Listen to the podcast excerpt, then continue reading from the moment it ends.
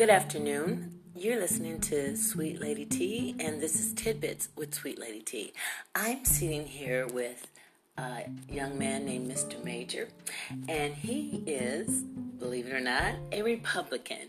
And after watching uh, the State of the Union last night, I, I asked him his opinion and why he would want to um, be a Trump supporter. And, and over the times, you know, everybody has freedom of speech. So I'm going to ask him again. What exactly made you want to be, first of all, hi. Hello. What made you be, want to be, after years and years, because in case anyone hasn't noticed, we're we're African Americans, and most of us was brought up to be Democrats. No matter what, we had to, you know, we were Democrats. Democrats and Baptists. And over the years, you get to change your mind. And let me ask you, what made you change your mind about being a Republican, or Democrat, I'm sorry? Well, uh, a couple of things made me to decide to be a, I will not say a Republican in the beginning. I was uh, more uh, leaning towards, or I was an independent. And I basically became an independent because uh, this was back in the, I say the middle seventies, because I noticed that my values or my beliefs, as far as like uh, what I believe morally, was more in line with what the independent or what the Republican uh, Party was saying.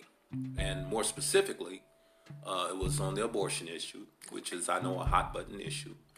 And it was also, um, which nowadays is more accepted, but I believe that a man should be a man and a woman should be a woman, and that there should not really be a lot of confusion um, in that, because uh, that's Uh, I don't want to get off into a lot of, you know, scripture or whatever, but uh, those were my personal beliefs as far as like uh, a man should be a man and a woman should be a woman. And then I uh, kind of became um, um, more of an independent person when I noticed that Reagan was saying a lot of things that uh, really made sense to me as far as like, um, you know, thinking in a conservative way. Um, And, and living your life conservative, conservatively. Okay. So that was that was basically my transition. So it didn't really start with Trump. It went way back. Oh, no, no. Oh, I've, I've been a conservative okay. for a long time. I'll say, I, I, and again, I won't say a Republican in the beginning, because I did have some issues with the Republican Party, and I think that they have evolved uh, since the the the, uh, the seventies uh, up until now. They have they have evolved if you look at them very closely.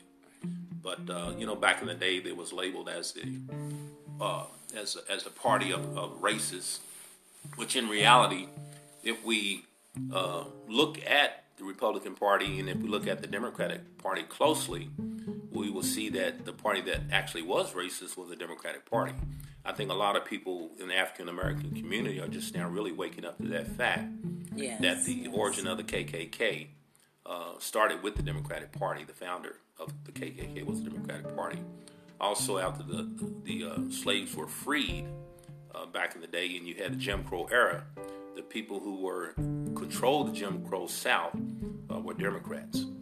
And uh, I could go on and on about the Democrats versus a Republican when it comes to uh, who was uh, actually up to bat, or who actually helped the uh, uh, African American community back back in that day, all the way up to the early part of the nineteen hundreds, it was definitely the Republican Party. Most most blacks were Republicans up until like nineteen twenty.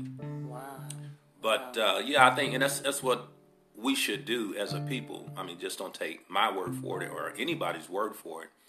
Uh, you know, I would like to encourage the African American community to research, and it's in our history books. Just go back and look at the things that uh, uh, that the Democrats did and what the Republicans did.